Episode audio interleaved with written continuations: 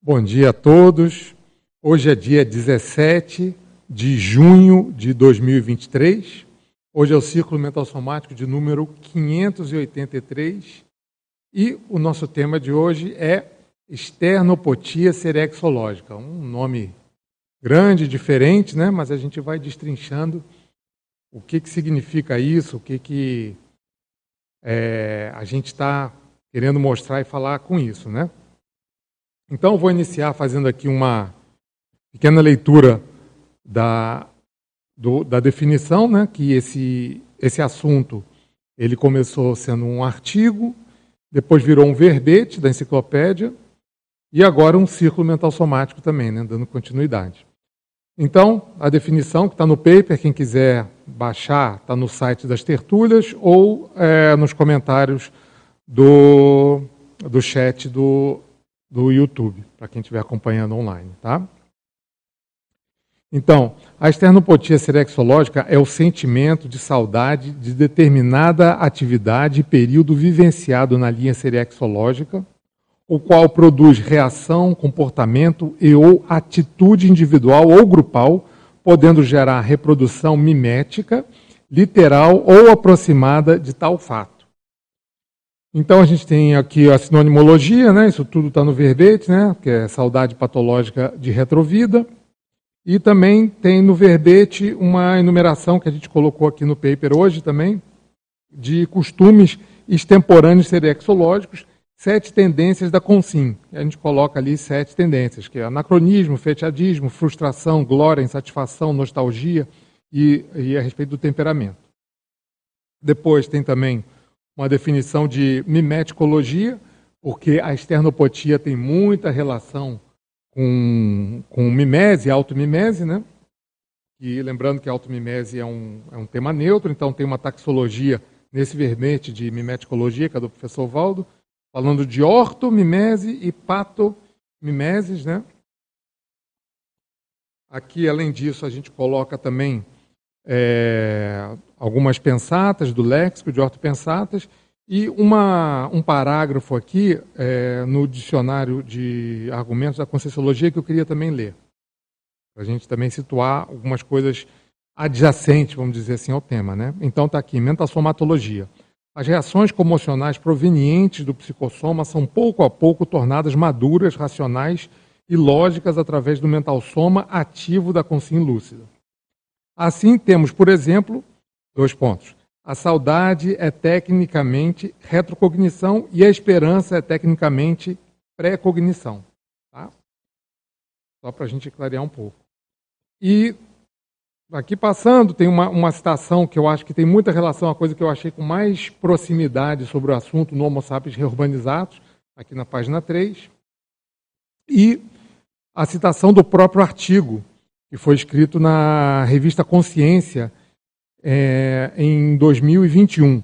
É a revista Consciência que tem da, da Seriexologia, que eu já dou a referência para vocês, mas fala aqui de alguma. A, a nostalgia é, forne, é fortalecida de acordo com alguns pontos importantes. A gente fala sobre satisfação, temperamento e valores. Tá? É, tá tudo aqui no paper. Essa parte está na página 4. Então, bom, dito isso, eu queria fazer a primeira pergunta para a gente começar a discutir o tema.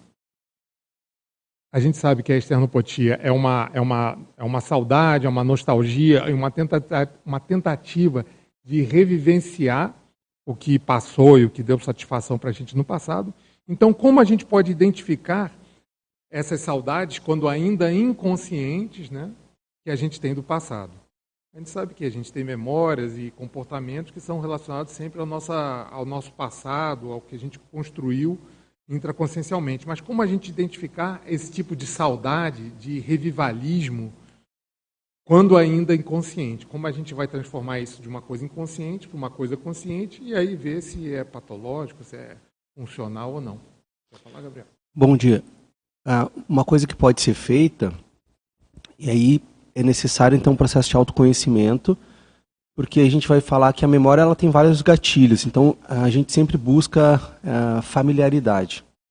Uma coisa é eu ir determinada música que eu escuto, algum local que eu vá, e ele traz uma familiaridade é, e que na verdade aquilo pode ser uma saudade de um processo meu uh, dessa própria vida, tá? Infância.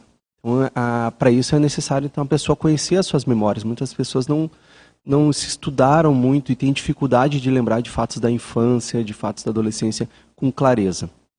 É, mas aí, se ela consegue fazer isso, por exemplo, uh, eu senti muito esse sentimento quando eu tinha ido para Uberaba, né? Aí lá eu fui. Quando onde? Eu tinha ah, ido para Uberaba. Uberaba. Tá. É na, era um processo meu lá de outra vida. E aí eu fui lá no ambiente e senti uma saudade muito forte, aquilo me abalou. Só que não tinha um motivo, uh, uma explicação muito clara do porquê estaria acontecendo em 2004, quando eu fui. É, porque eu estava com todas as pessoas aqui na, na, que eram na excursão que a gente foi. É, tinha todos fatos assim que dizia, pô, estou num momento bom, as coisas estão legais, mas por que que tá dando uma saudade? Aquilo começou a é, aí eu pensei se era mais cagem, alguma coisa. Na época eu, eu defini e ela me remeteu muito ao quê? A como se fosse aquele fim de festa de que o cara queria, tava ali, tava tudo muito bom, uma festa, uma coisa muito bacana e acabou. E aí dá aquele uma coisa assim. E eu interpretei como uma coisa que fosse talvez ruim. E depois aí eu conversando com o Valdo, ainda nas mini tertúlias, muitos anos depois, ele falou que ele tinha o mesmo sentimento e que isso aí era o mesmo sentimento que ele tinha uh, na despedida da monja lá naquele processo da Cornualha. Então, que é uma nostalgia, que ele, quando ele foi lá também, por isso que ah, abalou, mexia, provocava uma, uma, uma, ideia de estar lá e que não tem uma razão muito é, concreta de memórias da pessoa de ficar e dizer, ó, oh, porque eu tenho essa saudade, mas era daquele processo que aí ele falou que era o farewell, né, a despedida. Mas como é que a gente. Ah, o João quer falar, né? Então, como a gente identifica, né? Deixa de ser inconsciente e passa a ser mais consciente. Alô, alô. Oi, tá saindo? Estava pensando aqui de maneira prática, João. Uh, eu acho que a saudade ela é meio inconsciente, fica aquele negócio que você sente ou não, mas eu acho que isso deve ter um resultado, um fruto. Eu estava pensando nas casas, como a gente decora nossas casas e transforma nossas casas por dentro. Então hoje você vai em algumas casas que elas são verdadeiros antiquários. Então vê que a pessoa não tem esse sentimento mapeado, talvez consciente, mas ela externa aquilo ali. Você vai em algumas casas que são uh, verdadeiros mosteiros, estava pensando nisso. Outras casas que são verdadeiros ambientes de monarquia e outras de militarismo. Existem também casas que você vê que são ambientes baratrosféricos. A pessoa impregna aquilo ali, né? Então eu estava pensando, a saudade é um sentimento meio inconsciente. Você não consegue, eu acho que na hora bater o ponto, dizer, ó, oh, estou sentindo saudade disso, por causa disso, disso, daquilo, mas eu acho que com o tempo isso vai reverberando no nosso ambiente. Então acho bacana prestar atenção o que a gente faz da nossa casa, do nosso quarto, que ali de repente tem várias uh, dicas do nosso passado. E a maioria que eu vejo é realmente bem, como falo o tempo, patológico, né? Então é alguma coisa que está fora da cronêmica, né? Você tem 2023 e sua casa parece um ambiente de monarquia de 1700 e tanto, com louças, com coisas inúteis, um monte de bibelô, badulac, que eu acho que é só uma resultante desse, desse, dessa saudade, né? É, você tocou um ponto, um ponto importante é, a gente analisar né, o que, que a gente coloca ao nosso entorno, né, que é uma certa forma, é, de certa forma a gente coloca na decoração, por exemplo, de casa, coisas que a gente se sente bem, coisas que a gente quer ter proximidade, coisas que a gente tem afinidade, né? E, e, e um ponto que eu acho que pode ser, você falando assim, né, pensando, que pode ser interessante, é a gente ver o seguinte: às vezes a gente coloca uma série de coisas, objetos, decoração, coisas, é, utensílios, o que for, e às vezes a gente, pode, a gente tem, tem a coisa, aquela casa museu, né? Tudo bem, você chega assim já é casa toda antiga. Mas também existem sutilezas na casa que a gente pode ver, e muitas vezes, pelo fato da gente. É, a gente já gosta daquilo e a gente conviver com aquilo, a gente passa a perder um pouco o senso de, de crítica das coisas, né? E às vezes tem uma coisa negativa e a gente está acostumado com aquilo, com aquele objeto, com, aquela, com aquilo e, e, e, não, e, e deixa passar. E acaba que você se sente bem, que não te incomoda, né? Você se sente bem com aquilo. Ou seja, pode ser um pequeno, uma pequena dica, né, da gente ver assim, ó, isso aqui, esse objeto ou aquele artefato é retrocognitivo para mim, mas eu, eu, não ligava, achava que não era nada, né? Eu me lembrei de uma casa de um amigo, né? Isso é fato real. Deve ter no mínimo umas 60, talvez 100 facas decorativas, espalhadas em quase todo, todas as peças, como se fossem objetos muito valiosos. E também tem várias carrancas na, nas paredes. Então, se você começar a prestar atenção, dá às vezes até uma certa linha serexológica, né? É. Se a gente começar a prestar atenção, talvez trabalhar com energia. Agora, para a pessoa, ela nem conhece do assunto, ele simplesmente acha que está decorando o que ele gosta, né? Mas ele está imprimindo de uma certa forma dele ali a história dele, né? Do passado. Uhum. Se investigar, acha acha é, coisa Essa ali, tá né? Bem, tá, tá bem explícita, né? Uhum. A coleção de faca, né? É. É, é. a, a, gente vendo assim pela Socim, vão ter coisas escancaradas, né? O interessante é a gente ver na gente, nos nossos, nos nossos objetos, coisas sutis, né? Sutilezas, né? Assim, né? Fala, é, bom dia a todos. Estava aqui pensando, tentando racionalizar, porque a pergunta foi: que saudades inconscientes? É, como a gente é, do né? passado né? você identificar e trazer para a tua realidade e ver o que, que você faz com isso, né? Aí eu fiquei pensando que a saudade ela é neutra, né? Essa palavra, né? Ela pode, você tem, tanto que no seu paper traz em alguns, alguns trechos essa questão, né? Você pode ter uma, uma, uma orto-saudade, digamos assim, e uma saudade patológica. Aí é, eu fiquei pensando no impacto que essa lembrança, essa inconsciência traz a você. Então, se você traz, é, tem pensamentos recorrentes, por exemplo, e eles são positivos. Tanto que tem um trecho que fala assim: a saudade da Comunex evoluída. Essa é fantástica. Né? Você ter isso. E aí eu acho que entra aqui no que o Gabriel falou da autopesquisa. Você começar a ver o que, que você vai fazer com essa informação. Ela é positiva? Ela é, mas o que, que vai te levar? Como é que você pode melhorar isso, aprofundar essa pesquisa para chegar numa coisa melhor ainda, né? Enquanto você está nessa existência. E o outro lado é quando é uma coisa patológica.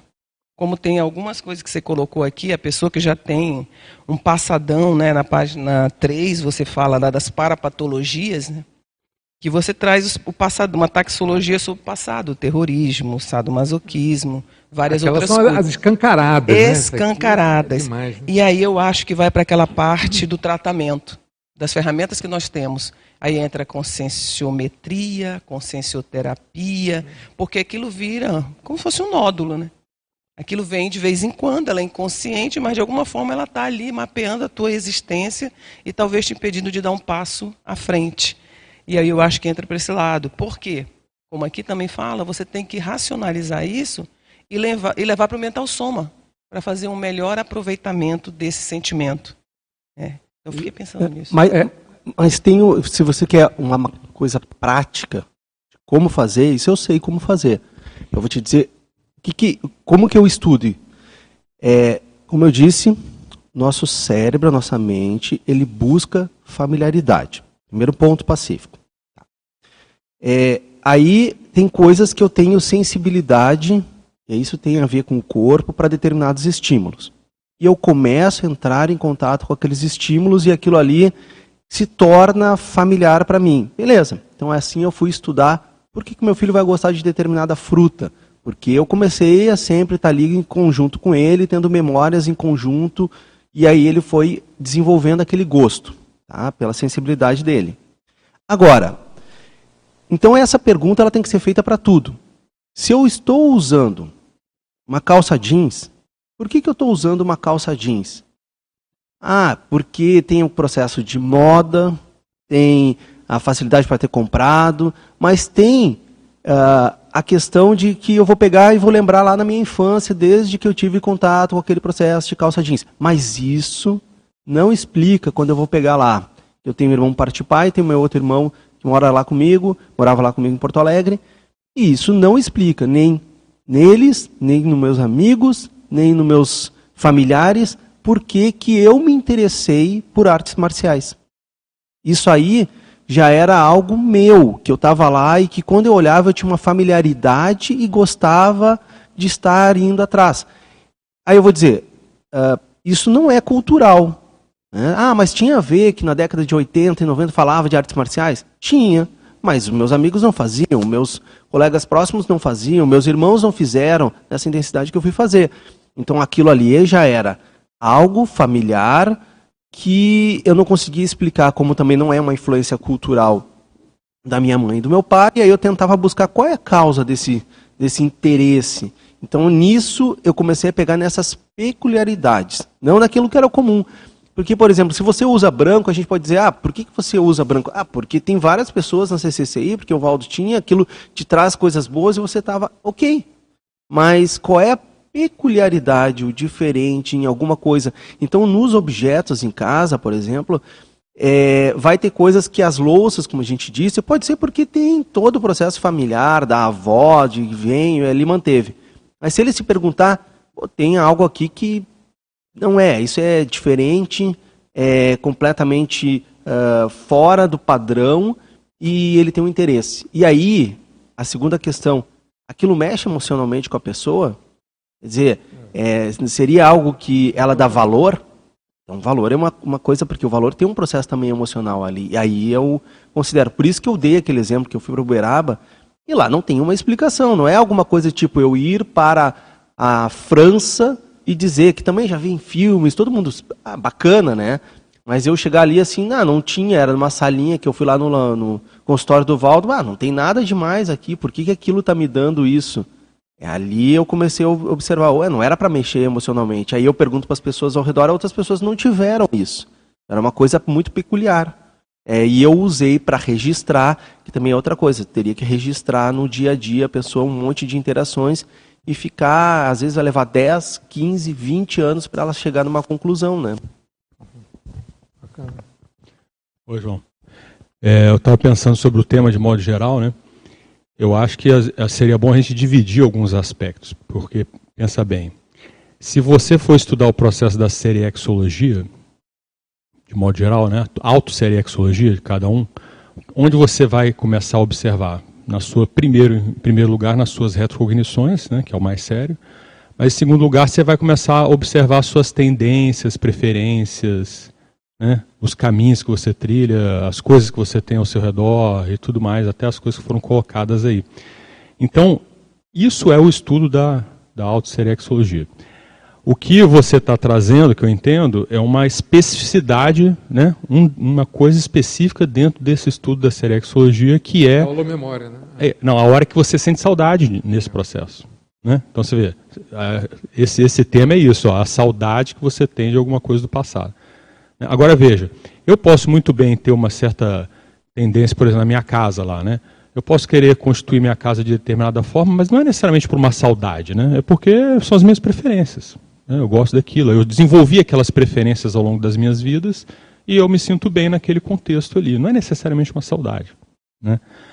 Aí eu estava pensando assim, aí quando é que a saudade entra? Né?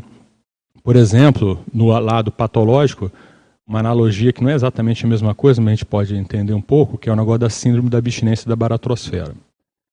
Né? Então, assim, a pessoa está abstêmica daquele processo que ela vivenciou, no caso, na baratrosfera.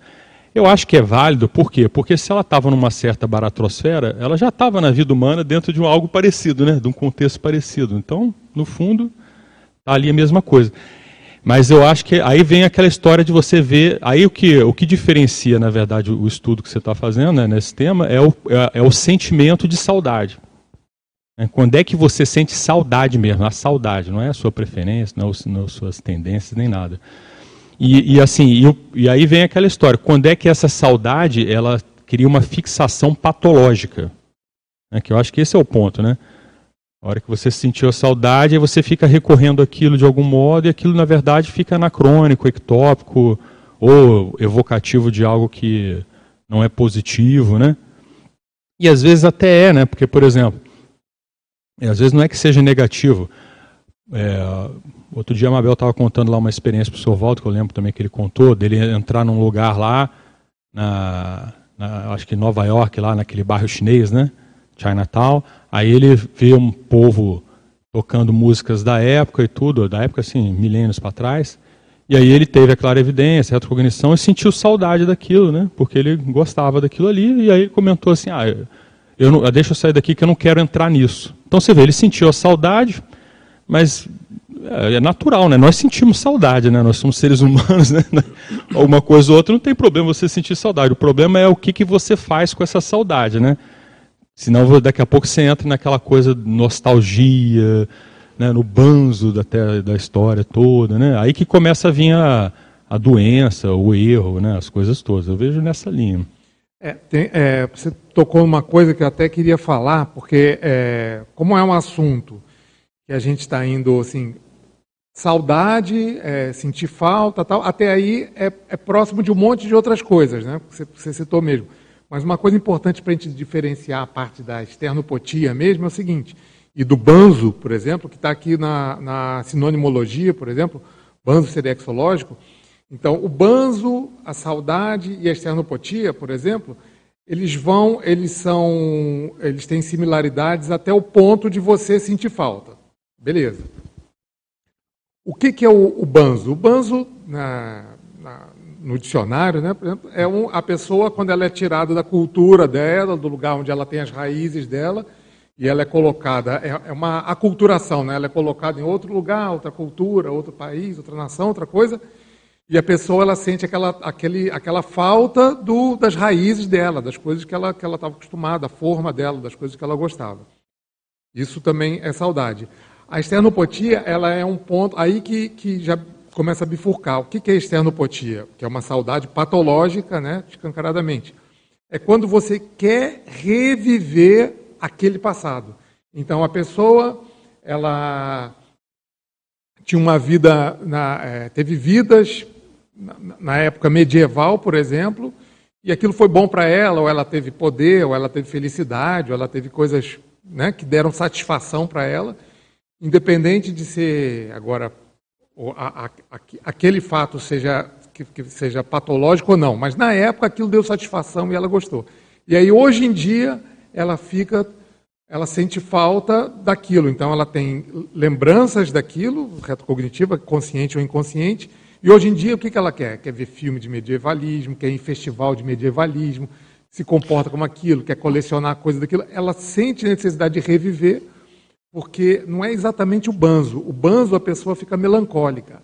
A esternopotia, a pessoa ela, é, ela ativamente quer re revivenciar aquilo, quer viver de novo, quer, quer se, é, se transportar para um passado que não existe mais, né, para um, uma realidade que não existe mais, mas é que ela, ela quer reviver aquilo, é ela sente necessidade de, de, de, de revivenciar aquilo e sentir aquela mesma sensação. Essa é mais ou menos a, uma diferença. Mas nessa linha, eu acho que só então tem que só uh, e tem uma que se trouxe, mas é, é muito importante diferenciar uh, um processo de sentir uma saudade, se emocionar e que isso não é negativo.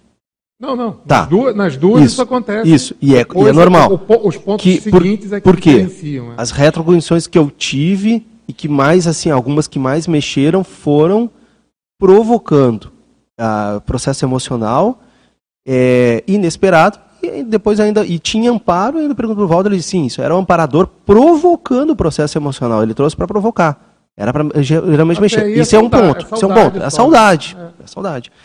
O outro ponto é, o, é quando você traz tem aquilo que é o escancarado, que a gente fala das automimeses, né? O cara que está lá na Europa tem muita, ah, vamos reviver aqueles torneios de justas, de batalhas. OK. Mas existe a sutileza disso.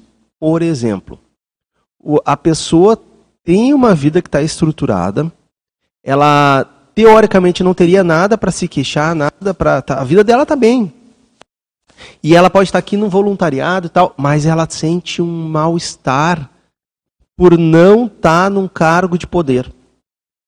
E aí aquilo pode ser algo do passado, de uma saudade, em um momento que ela se sentia como ah, alguém que era merecedor, que, que tinha pessoas, e aí em, em volta dela e ela não está nessa função, não tem nada aparente para ela estar tá incomodada, mas ela se incomoda, e aí é do livro do, do, do Max, né? A síndrome de, do ostracismo, né? Então, que é então, ligado diretamente ao poder, né? Que é ligado poder, ao poder, mas isso pode a, ocorrer em, então, em diversas situações uh, e que às vezes são sutis, de comportamentos que né, teoricamente não tem porque a pessoa se sentir mal, mas ela está lá e porque ela pode estar tá querendo reviver aqueles mesmos tipos. E aí entra a, desde o casal incompleto, de pessoas que ela queria estar tá se relacionando, mas ela se queixa com quem ela está, porque é um tem uma tentativa de reviver, né? Isso, isso. Lembrando que é o seguinte, essa palavra eu não, não inventei, né? Eu peguei do, de, de, de artigos que eu descobri meio casualmente mas de pessoas que tinham saudades nessa vida mesmo. Por isso que a gente colocou serexológica, né, para colocar dentro do paradigma consciencial. Mas as pessoas têm saudade da infância, saudade, é, né, uma saudade patológica né, da infância, quer viver a infância, adolescência, uma época que já passou.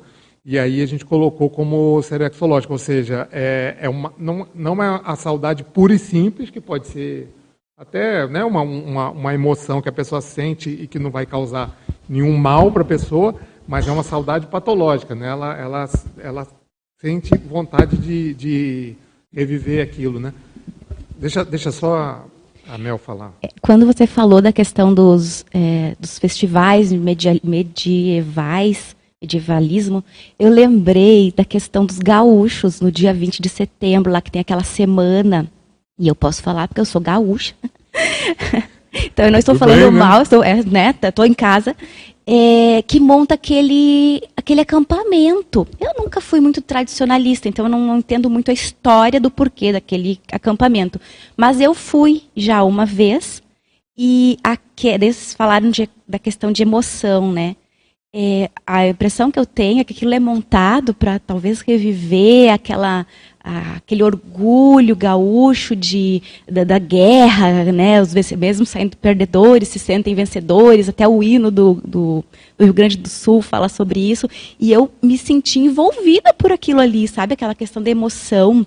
É, não tenho recordação se tive alguma relação lá naquela época, né, da independência, aquela guerra que aconteceu, mas eu me senti envolvida com aquilo, Uh, então, quanto que as pessoas não vão para lá ano após ano, né? Nem sei quanto tempo que existe, por conta de um saudosismo da época que, que originou essa comemoração, que é feita Muitos uma comemoração. Estavam lá no passado, então são, só querem de novo aquela mesma energia, aquela mesma emoção. É, uhum.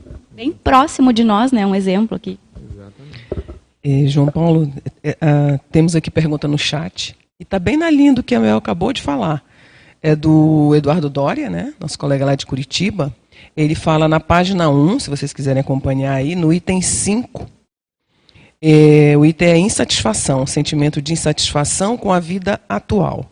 Aí ele pergunta, né? Ele falou: vemos hoje muitas pessoas com insatisfação com a vida atual e os revivalismos, terraplanismos, negação de vacinas, entre outros. Podemos dizer que existe a externopotia coletiva e contaminante, que seria um holopensene, né, alastrador, ele colocou aqui entre parênteses, em todo o mundo atualmente? Quais as soluções para melhorar o nível de satisfação coletiva sem ser farma, farmacologicamente nesta época de ebulição da Reurbex? Eu vou falar aqui minha, uhum. minha opinião, quem quiser depois falar alguma coisa. É, quando a gente fala individual, ele está perguntando coletivo, né? Vamos é. começar do individual. Quando a gente fala individualmente, no artigo a gente coloca isso também. Que é, a externopotia pode ser simplesmente uma fuga, né? uma fuga das frustrações atuais. Então, hoje em dia, a pessoa tem, tem problemas, né? a realidade dela agora, nessa vida, tem problemas, é, coisas desagradáveis, que ela não, não gostaria de estar passando, mas é a realidade dela.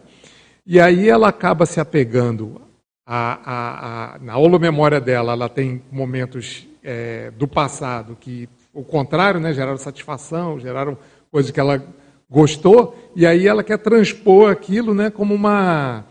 Não é nem terapeuticamente, é uma fuga mesmo, né? Porque é lógico que a gente precisa, com todos os problemas que a gente pode ter numa vida, a gente precisa de momentos de, de descompressão, né? de, de, de, de coisas que a gente gosta e para poder enfrentar o problema. Mas na esternopotia não, a pessoa quer fugir mesmo, não é uma terapêutica, psicológica, já te passo. Uma terapeuta, uma terapêutica, consciencioterápica ou, ou psicológica, mas sim uma fuga mesmo, uma coisa patológica. A pessoa quer fugir da realidade se prendendo a um passado que ela se sentia bem, né? É, aí isso volta, que é uma coisa é uh, tecnicamente isso aí a gente chama, né, que é a esquiva da experiência desagradável de alguma coisa que eu estou sentindo. Isso é normal, isso é não é ruim. Uh, fazemos o tempo todo. Às vezes eu quero parar, ah, tá meio uma pressão, vou parar para assistir um filme. Ok. Só que aí aquilo volta que eu falei lá no início. Se eu vou assistir um filme, tinha uma técnica que o Valdo colocou no Boletins da Consciência, que era da Conscienciologia, que era aquela técnica do porquê, né? E a gente não faz, a gente entra no automatismo, mas seria aquela técnica. Beleza, tá, tá hoje meio uma pressão e eu vou assistir um filme. Vou assistir um filme por quê? Beleza. Aí eu, se eu questionar, às vezes aquela pessoa quando ela está escolhendo ali, ela ah, pegou um filme de época, pega alguma coisa, ou até de época atual, mas ela quer reviver uma emoção. Isso uh, vai acontecer o seguinte, quando a gente tem que pegar, então, diferenciar bem, quando é o bem patológico mesmo, né? É aquilo quando domina a vida da pessoa e ela entra no saudosismo, ela entra numa coisa que eu quero uh, aquela vida que eu tinha de antigamente. Voltamos agora num processo atual. Olha só. É, eu venho para cá e tenho meus valores na conscienciologia do que eu fiz, que são valores não são da conscienciologia, são valores evolutivos meus. Aí eu chego e começo a estudar fenômenos, tal, tal, tal. Aí uma pessoa pega, daqui a pouco eu vou me desviar, porque eu vi que eu tenho que batalhar, batalhar, batalhar para dinheiro, dinheiro, dinheiro, e fica o dia inteiro só mexendo com aquilo, aquilo monopoliza a vida. Aquilo ali pode ser, voltamos no, naquele processo, uma, um saudosismo de algum momento que a pessoa estava e teve um momento de monarquia. E aí a pessoa quer ter novamente aquele dinheiro, aquele, todo aquele processo, e ela, sem se dar conta, aquilo monopoliza. Ou questões políticas. Aí a pessoa entra naquele processo político, e aí ela põe aquilo na minha vida, agora é a minha proex e tal, tal, tal, e entra absorvida e a gente diz, mas espera aí. Uh, isso a gente já fez há várias vidas. Agora a gente podia estar estudando aí TENEPS, que é uma coisa atual dessa uh, dos últimos anos aí, e se, se absorveu de tal maneira e a pessoa se sente bem. Só que de tão absorvido a gerar acidentes, um monte de processos. Por quê? Aí ela volta a ter aquela ideia de, de, uma, de um processo patológico, de uma saudade, a qual ela não precisa ser essa coisa explícita, tipo, eu ponho as roupas de época, ou eu tenho interesses de época, não precisa ser explícito. Mas o modo de se comportar, o modo de pensar. Né? Por que, que ele voltou e se interessou de tal maneira, e tem pessoas que se envolvem a ficar perturbada com assuntos de economia, de política, e eu não estou falando de quem é uh, bem assim abalado com isso. Eu digo de pessoas assim que ela, tipo, ela tinha uma condição financeira, tem uma estrutura de vida, tá tudo caminhando e aí se absorve com um processo que aquilo ali não tem uma razão assim, não é familiar, não é nada, é alguém, é algo do passado dela. Então isso aí eu acho que deve a pessoa que deve ficar atenta. Não é, esses esses mais, uh, mais explícitos é, é, é, mais fácil de identificar, mas esse eu estou falando sobre o modo de agir, o modo de pensar e os valores pessoais dela que distorcem. É. Eu acho que a gente não respondeu Sim. a parte do grupal é. naquele não, falou. Esse né? ponto que eu vou entrar. Eu acho que a gente já citou o exemplo do grupal. Por exemplo, esses, esses é, festivais medievais, é, é, um monte de gente lá, né? É um monte de gente que foi pro mesmo, com o mesmo motivo, é grupal. Então, né, esse, esse caso né, do gaúcho, né? É um grupal lá também. Eu achei bem interessante esse caso que você levantou do, do povo lá de Porto do, né, do Rio Grande. Sul, né? Não, porque eu, eu fiquei pensando assim, bom, o que, que poderia fazer essas pessoas quererem estar lá, né? Talvez você começar a pensar nisso possa ajudar na, na, outra parte da pergunta dele, que é assim, como é que resolve essa condição, né?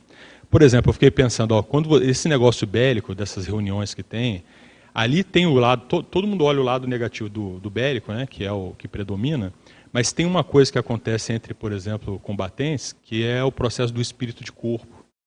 É, eles criam aquela coisa assim de confiança, de unidade e até de confiança, né?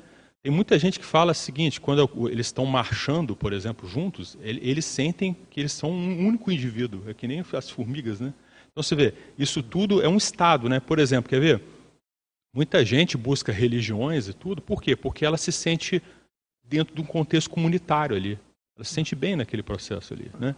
Então você vê, isso é, isso é interessante a gente começar a ver, né? O que que faz, que aí você falou que o processo do, do saudosismo é assim, qual é a emoção que eu sinto falta, né? Então você vê, às vezes a pessoa, por exemplo, pega bem, a pessoa tem uma vida lá, vamos pegar no Rio Grande do Sul, a pessoa vai lá todo dia, aquela, aquela rotina maçante, vai lá, trabalho, casa, não sei o quê, TV, parará, passa vários dias lá. Quando ela vai fazer um negócio desse, é algo diferente da vida dela, né? Ela saiu da, da rotina, fez algo diferente, se sentiu diferente. É, a gente não está julgando se isso é sadio ou patológico, né? Tentar analisar assim, por que, que acontece isso com a pessoa. Ela sai daquele contexto, daquela robotização que ela está inserida e entra num contexto diferente. Só que às vezes isso pode ser super patológico, né? É, um, um, eu, ah, o meu, no meu caso, o que eu fiz? Uh, na minha infância, depois da separação dos meus pais e eu com meu transtorno de déficit de atenção e hiperatividade, eu tinha minhas dificuldades e aquilo eu, emocionalmente eu ficava mais emburrado, tá? Isso é uma característica minha. E eu ficava mais fechado. Aí o que que acontecia? É, eu a, tudo bem, a minha mãe é jornalista, então tinha um monte de discos LPs. E o meu pai, é, mas eu morava na, na, casa dele, e o meu pai também gostava muito de música clássica, mas eu fui começar a mexer nos discos, e aí eu posso. É isso que eu digo que é o peculiar. Aos sete anos de idade, eu estava escutando os discos e aí eu vou no mercado com meu pai e digo, ah, compra esse disco do Iron Maiden. Ah, mas com sete anos de idade. Aí meu pai não quer um da, do show da Xuxa, né? E eu, não, quero da, do Iron Maiden. E aí eu comecei só a escutar rock aos sete anos de idade. O que, que acontecia? Aquilo ali provocava o processo de eu sair do, do, do contexto que eu estava ali doméstico, das emoções, mas eu voltava em alguma coisa que era de um passado. Aí, estudando os processos de retrocognição, eu tenho vida também que eu sempre mexi com esporte de batalha. E aí, essa, a personalidade que eu estudava mexia com batalha também, que era bem comum o pessoal mexer com batalhas, que era esportes de luta, né? Para lidar com processos emocionais, de raiva, de tristeza também, e aquilo é uma maneira, novamente, do escapismo, do, da fuga, do não, eh, de entrar, não entrar em contato com determinadas emoções mais aversivas. Então, quer dizer, estava usando a mesma estratégia na, com a música e com o esporte, de que eu fui ver que eu já tinha feito possivelmente em outras vidas. Então, é, aí eu volto, aquilo é anacrônico, aquilo é, é fora do, do, do contexto, e mas era um interesse meu específico. Então, uh, eu acho que é aí que a pessoa começa, uh, se você vai perguntar assim, mas e o grupal? Eu me sentia bem naqueles ambientes. Eu estava voltando a um passado e me sentia bem num show de rock super pesado, porque tinha características bélicas. E aí até coloquei no, eu fiz o capítulo ali no Homo Pacífico sobre as listas de bandas de rock falando sobre que são é o processo do passado, das com os réus que voltam no, no, no Pacífico, lá no finalzinho. Então, é, é, é, esse processo da pessoa se entender, de identificar por que, que ela gostou. Eu não acho que alguém escuta uma música é, só porque ela achou legal, porque era uma predileção, porque gostou. E isso eu estava estudando ontem, revendo aquele capítulo do modelo da série harmônica. Porque aí no modelo da série harmônica, o processo todo, o Valdo vai batendo na ideia de que tudo é vibração, tudo é um processo energético e de que tudo é sintonia. E é como aprender a desenvolver o ouvido para determinadas notas. Então, aí volta. Você não escuta uma música, você não come alguma coisa porque você simplesmente gosta. Você come porque você tem experiências passadas, seja dessa vida ou de outras, e que você teve contato com aquilo. E essa pergunta tem que ser feita o tempo todo, eu acho. A pessoa ela entender o tempo todo voltando. Eu não uso um telefone, esse telefone X porque eu, eu, eu simplesmente gostei. Não é um, o gostar não te responde. Dizer que uma, eu gosto de uma coisa não me responde nada. É, sobre a coisa grupal, o Max falou ah, que as pessoas é, se, gostam de ficar no grupo porque se sentem, tem aquela questão do emocionalismo e tal. Me fez lembrar é, as reuniões dos veteranos de guerra que mesmo aquele processo tendo sido sofrido, né, perderam muitos, muitos companheiros de guerra e tal, continuam se reunindo uh, por conta dessa unicidade, essa grupalidade que se cria. Então, por quantas vidas, né, a gente é, às vezes não teve aqueles parceiros e está ali revivendo aquilo. Se dessa vida eles continuam é, se encontrando, claro que é positivo, penso, né? Mas é, é por um motivo mais patológico, né? Uma união ali patológica. Não, você esse, esse ponto que você levantou me fez lembrar a questão dos sonhos recorrentes, né? Que a gente tem às vezes tem a ver com isso aí, né? com esse ponto de você, aquela, aquela emoção que ficou, daqui a pouco vem nos sonhos, e até certas rememorações que são sonhos, projeções semiconscientes e tal, né? Nessa parte grupal, eu vou, eu vou, eu vou levantar mais um ponto que eu não tenho resposta, né? Vocês lembram, eu comentei isso há um tempo atrás no Círculo mesmo, sobre aquele caso, lembra do, do circo circo lá em Niterói, que teve um incêndio, é onde apareceu o profeta Gentileza, né? ele, ele apareceu a partir daquele evento. E, na época, o Chico Xavier falou que aquilo foi reencontro de pessoas que iam em, em é, na arena né, romana, aquele tipo de coisa. Né? Será que aquilo foi estenopotia? Porque eles estavam revivendo uma atividade, partindo do princípio de que foi isso mesmo, né? a gente não tem certeza, mas eles estavam vivendo uma atividade que eles viviam no passado, né? E aí teve uma, uma, uma tragédia, né? Teve um incêndio, um monte de gente morreu. Niterói, isso foi em Niterói, década de 70. Foi uma tragédia muito grande isso. Será que, será que foi? Será que esternopotia? Estavam numa atividade coletiva. Mas melhorou, né? Se fosse é. numa arena de MMA. Ia ser pior, realmente. Né? Aí com certeza seria, né? É É, nesse caso aí o negócio todo patológico, a concentração de energia com aquele holopensene deve ter provocado isso, mas algum tipo de reurbanização deve ter havido. Não sei, né? Tudo hipótese, né? É. Você levantou. É, tem uma outra questão aqui, João Paulo, no chat, que aí é mais é da tua área, digamos assim, né? Que é da conscienciometria. Ele pede lá na página 4, é, no final da página 4, onde tem lá a pergunta deve ser 1495. Então, se você quiser ler e responder, ele quer que você comente. Então tá. Então, qual o vigor da sua prioridade para os acertos contra os erros, as omissões negativas, as repetições dispensáveis e as perdas de tempo, energia e oportunidades evolutivas? Aí é que está. Aqui é, é, uma pergunta do concessiograma, né, que é da, da folha de avaliação 75, criticidade. É, nesse caso aqui, a gente, a gente parte do princípio que a pessoa já tem algum nível de consciência né, do, que ela, do, que é, do que é uma automimese é, uma automimese negativa, né, dispensável, de uma automimese positiva. Né? Então aqui, aqui eu acho que já, já entra numa parte de autocorrupção, ou seja, a pessoa já tem consciência do que é negativo, do que é positivo, e aqui ele pergunta qual o vigor da sua prioridade para os acertos contra os erros. Ou seja, eu já sei o que eu estou fazendo, o, de que é negativo e positivo, do, do, do, que eu já trago né, de, de preferência, e qual o meu vigor, qual é a, a, a, o quanto de energia eu coloco para acertar mais do que errar. Então, o que, que eu quero acertar? Deixar de fazer coisas erradas, negativas, patológicas, para fazer coisas positivas. Né? Então, nesse caso, já é daquele começo que a gente falou, como identificar o inconsciente. Já a pessoa que já identificou, já julgou que aquilo é, é, é, é patológico, já, já foi para o campo do consciente, e aqui ele pergunta: o quanto eu já faço contra aquilo, ao invés de me entregar para aquela lembrança, para aquele prazer, para aquela para aquela satisfação que eu quero reviver em termos agora de externopotia. João, mas aí eu acho que pode ajudar. Então, nesse ponto é assim, ó. Uma coisa é, por exemplo, eu tenho tra trazido pelos meus estudos, então eu trago o meu exemplo. Eu digo, ah, eu fui lá e começo a mexer com barco, que eu comecei a mexer com barco com sete anos. E eu adorava velejar. Rio Grande do Sul, Porto Alegre tinha lá o Guaíba e a gente sempre velejava. Adorava, ok.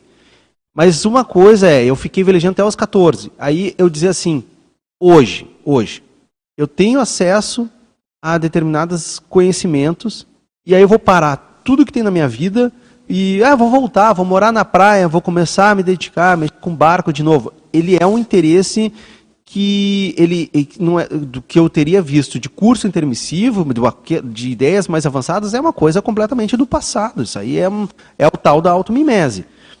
Agora, as pessoas às vezes não estão conscientes daquilo e elas, elas se afundam nesse processo. E às vezes não estão conscientes porque o que pode ser um diferencial? Se a gente teve curso intermissivo, pega algumas ideias evolutivas, aquilo faz muito sentido. Mas só que às vezes as pessoas não estão vendo uma coisa, que é assim, ó. Outro dia desse eu vi alguém falando assim, ah, tem 8 bilhões de pessoas no mundo, como é que era com as consciências antes? Uh, como é que vai ter, de onde é que elas estão vindo, né? E às vezes as pessoas, se você pegar uma obra, por exemplo, do André Luiz, você ia em alguns ambientes onde ele citava só aquela colônia extrafísica nosso lar, que era uma de várias, aquela tinha um milhão e meio. Só que uh, o Rio de Janeiro tinha um milhão e, e 700 mil pessoas na mesma época. O que tem pessoas ali que eles estavam atendendo que é gente que era da Idade Média.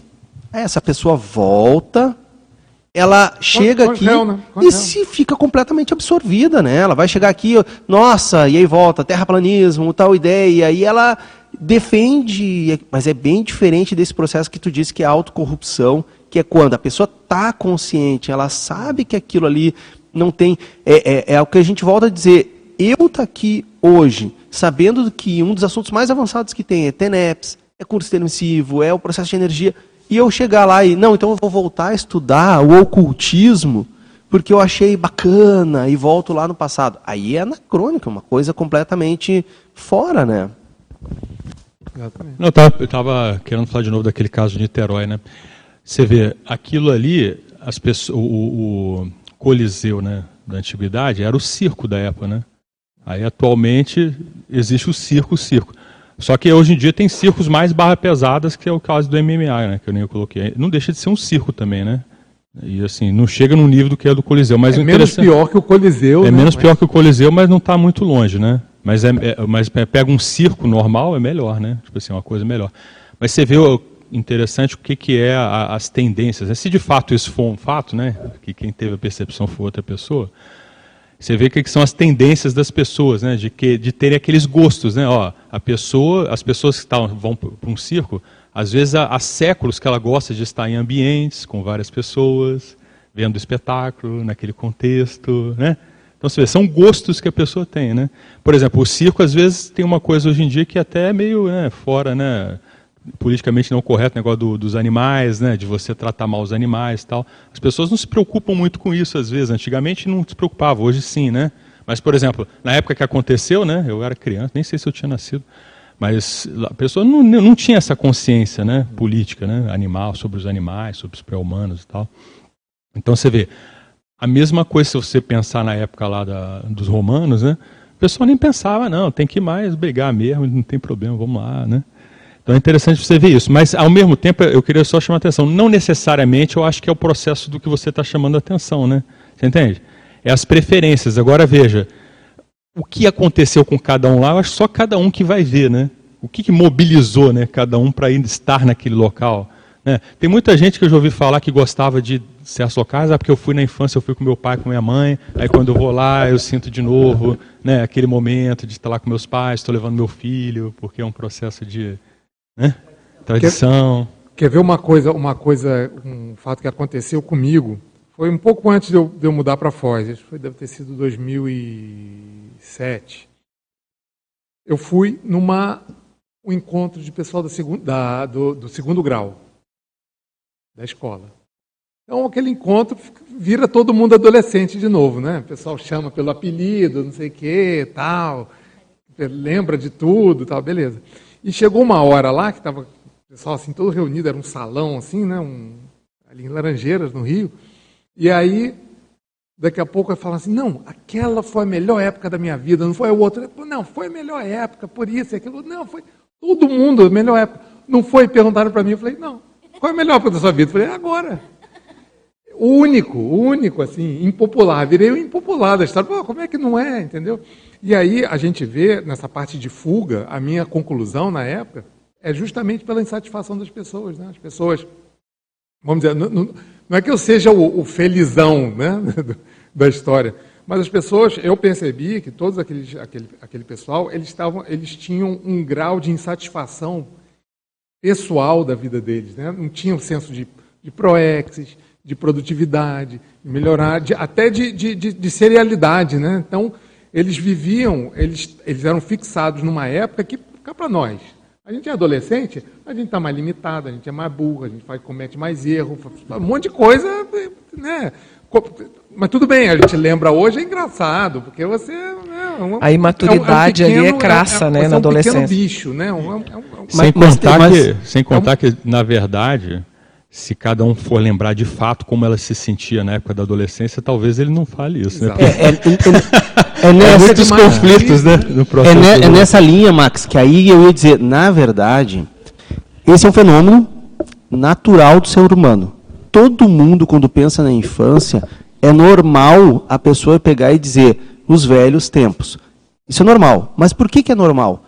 Porque nossa memória ela pega para a sobrevivência e tira um monte de coisas e cria outras memórias uh, que são falsas de processos como sendo algo bom. Uh, é, como eu fico sempre interessado nesse assunto, essa semana ainda fiz isso. Estava ali com meu filho, aí eu pego lá, e meu filho tem 5 anos. Só que aí a gente estava pegando umas, umas, fotos dele ali, vendo na, na, na TV, ali no, no, no Google Fotos, as, alguns vídeos dele com dois aninhos. E naturalmente aquilo ativou um processo de saudade. Ah, nossa, como foi legal. Só que ao mesmo tempo, eu tenho consciência que, de lembrar que aquilo é só um momento e teve vários outros momentos que são difíceis, né? De você que toma tempo, que você estava com outras emoções, inclusive que pega no momento da pandemia, então não era aquele melhor momento. Mas é que é natural da memória ela chegar lá e dizer assim, pô, essa época aqui foi boa. Então, uh, é óbvio que quando eu pego e lembro assim, é, e aí eu fiz isso uh, esses dias agora, como eu registrava nos mínimos, e aí eu digo para as pessoas, eu registrava nos mínimos detalhes tudo que eu fazia, todo o meu dia, o que eu pensava, todos os dias. Então, eu fui começar a pegar minhas caixas, agora dos, que eu estou fazendo meus relatos, é, de 2005. E antes eu estava com aquela ideia, nossa, como naquela época eu estava aqui no CAE, que era muito bom, em 2005, 2004, o dia inteiro com o Valdo aqui, a gente indo no holociclo. Quando eu começo a pegar meus relatos, não era o melhor, o melhor momento que eu tinha. Não era, porque aí eu lembro ali de vários conflitos, é, foi, mas foi, é foi isso. o que o Max falou, justamente a, memória... a, a, pessoa pega, ela seleciona, seleciona, só a parte boa, que ela ria da festa, da não sei o quê, do namoro tal, não sei o quê. Exatamente. E aí é, é, é, esconde, meio tampona o, o, o, as crises, que todo adolescente tem crise, problema, não sei o quê, tudo é uma, uma, uma tragédia, né? Adolescente a forma é de pensar, e sabe que isso é. acontece também com quem vai estudar o passado. Aí o fulano chega lá e diz assim, eu vou estudar minha vida lá no, no passado, lá de, do ano do, há 300 anos, tá? ou Idade Média. Só que é o seguinte, é, quando estavam pegando ali o rei Luís XIV, o cara lá com um buraco que tinha na boca, que criou um. Uh, porque foram tentar tirar lá um negócio dentro dele, criou um buraco, aquilo juntava a ferida, o cara passava o dia inteiro sofrendo, não tomava banho, era. Cara, se tu lembrar em detalhe aquilo ali, tu vai dizer que inferno que era aquilo ali, não, que essa vida eu não quero, não. Versalhes é muito bonito a série, mas não, aquilo ali não é real, tá? Aquilo ali era uma, um fedendo, sujo. Então, é, só que a memória só faz o resgate, coisas boas, né? Exatamente. É, João. O João estava pensando na história do circo, ainda, né? Que pegou fogo. Então foi como o Max falou, né? Tem coisas que hoje são passado atualizado, né? Então o circo romano, talvez o circo, né? O MA, MA também é o circo romano, né? Tá, tá lembrando que o Galvão Bueno chama eles de gladiadores do terceiro milênio. Então tá na cara que aquele povo era gladiador, né? Eu estava pensando assim, onde existe saudade, existe uma evocação, né? De um tempo e de pessoas. Então, nesse tema aqui, que é externotopia, no, no, Externopotia. Potia, há um processo de assédio também, né? Então eu me lembro da minha saudade, onde eu tinha poder, lá na Idade Média, e devia ter um monte de gente comigo, e eu evoco essas pessoas, que algumas podem ser consim ou consciex, se forem consciex, elas talvez sejam atraídas né, pela minha pensanidade. Uhum. Então, nesses ambientes aí, do, no caso do circo, né, imagina que isso, uh, a saudade, que gera uma baita de uma evocação, que junta um monte de consim de uma época, mais um monte de consex da mesma época, e daqui a pouco o resultante é uma macro PK, né?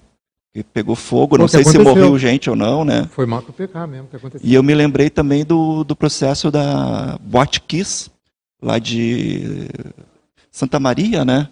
Então o professor Valdo fez um paralelo com o processo de campo de concentração e teve uma moça, uma escritora gaúcha, que também foi estudar todo o processo da Boate Kiss e ela também chegou a um denominador comum que era muito parecido com o processo de campo de concentração, porque a fumaça, porque o fogo lá com isopor, mais com não sei que mais material, gerava fumaça que jogava lá para as pessoas, as pessoas dessomarem, né? Uhum. Então você vê que a saudade gera uma evocação que é patológica, né? A pessoa se assedia sem saber, né? Porque às vezes ela nem sabe que saudade ela está sentindo e isso pode ser, vamos dizer assim, uh, recorrente e algum dia dar algum tipo de acidente de percurso e até maco-PK, né?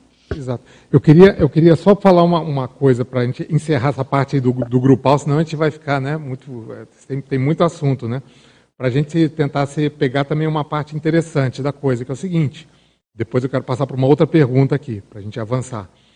É, esse evento de Niterói, não é todo mundo que sabe, mas a partir desse evento, é, Todo mundo sabe quem é Ivo Pitangui, que é o pai da cirurgia plástica no Brasil. E o Brasil, hoje em dia, é referência em cirurgia plástica no mundo. É referência. E nessa época, nessa época o Ivo Pitangui já, é, já tinha especialização em cirurgia plástica na Europa e trabalhava no, no, no hospital, no, um hospital grande lá do Rio, agora esqueci qual foi, é, Miguel Couto, acho que era no Miguel Couto, aquele em, em, em Ipanema.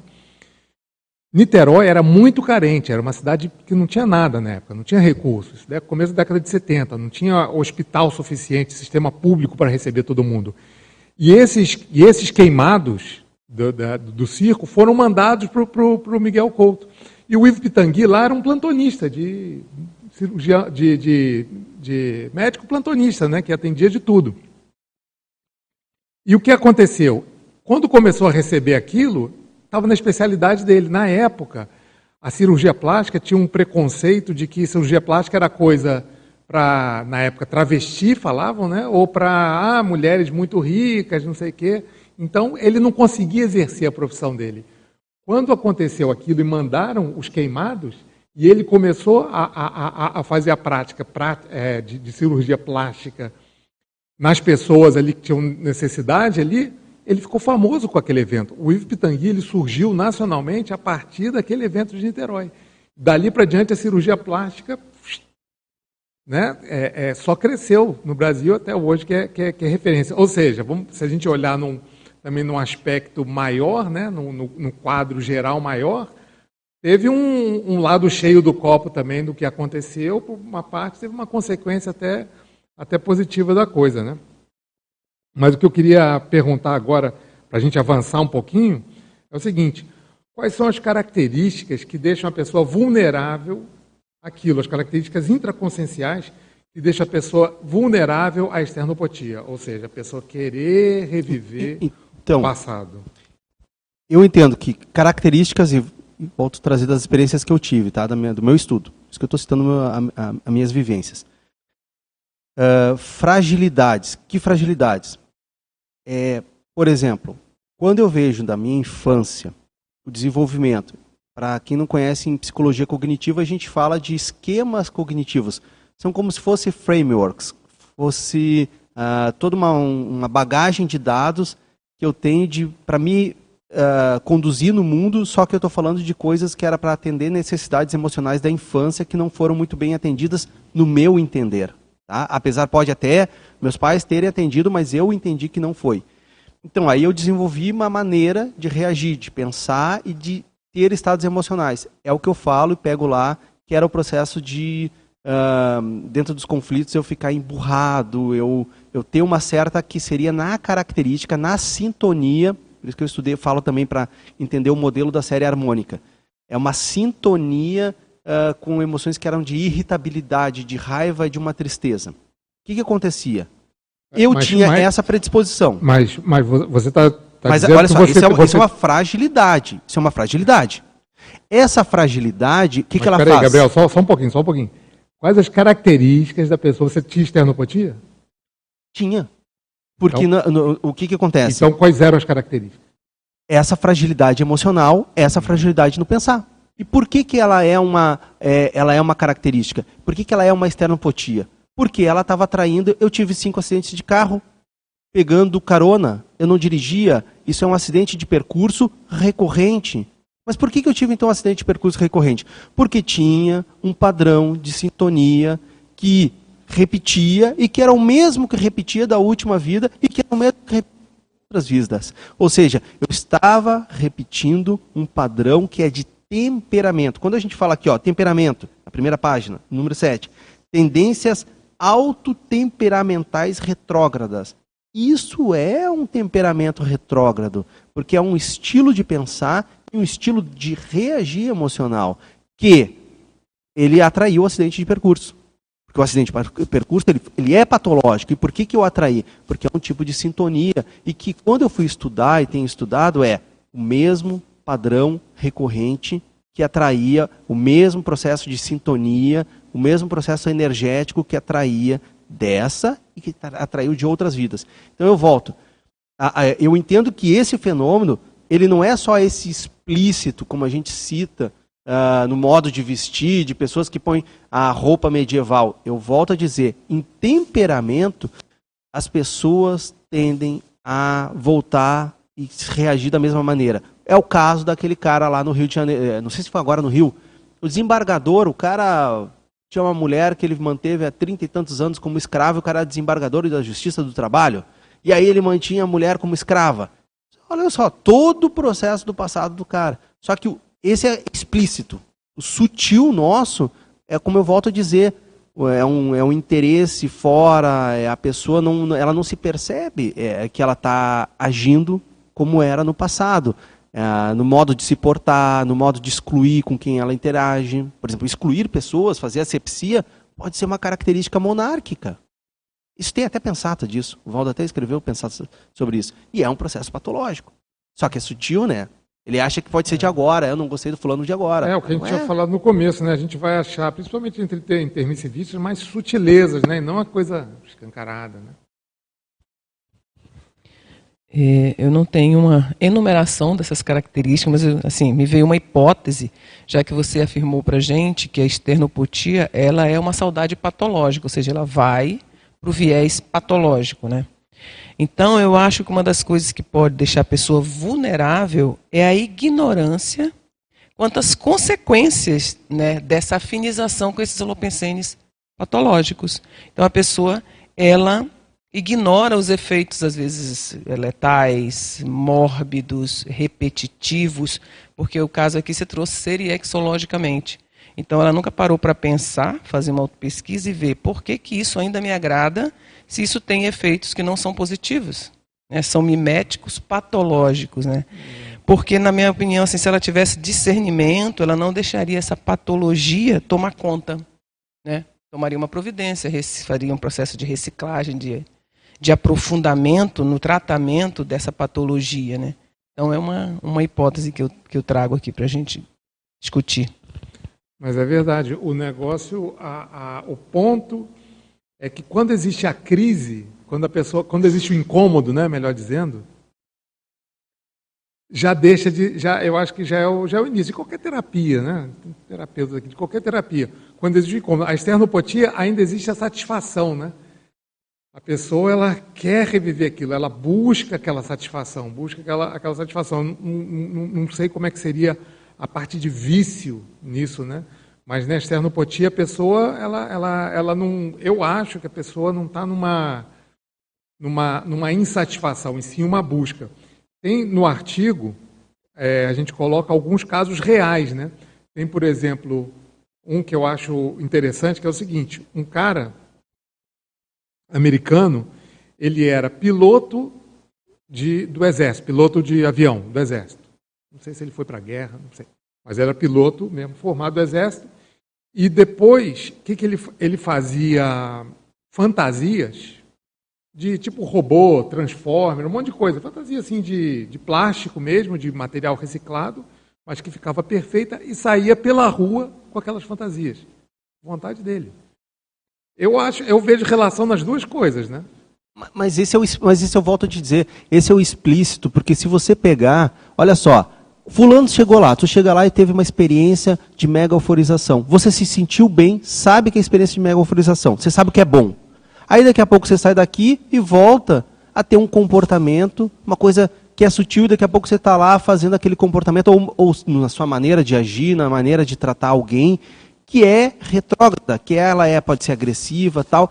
Você diz, mas peraí, você não estava bem, você não sentiu o que, que é o bem, mas ele volta para aquele processo ali. Esse voltar envolve inabilidades, envolve eu não eu não me sinto capaz, eu não entendo a pessoa, ela ela e aí a gente diz a síndrome da baratrosfera, ela não é só esse processo explícito, porque isso aí é muito explícito. Um cara chega lá, põe uma roupa medieval, por exemplo, um cara, é, é, eu até quando eu falo o negócio de rock voltar, isso é explícito.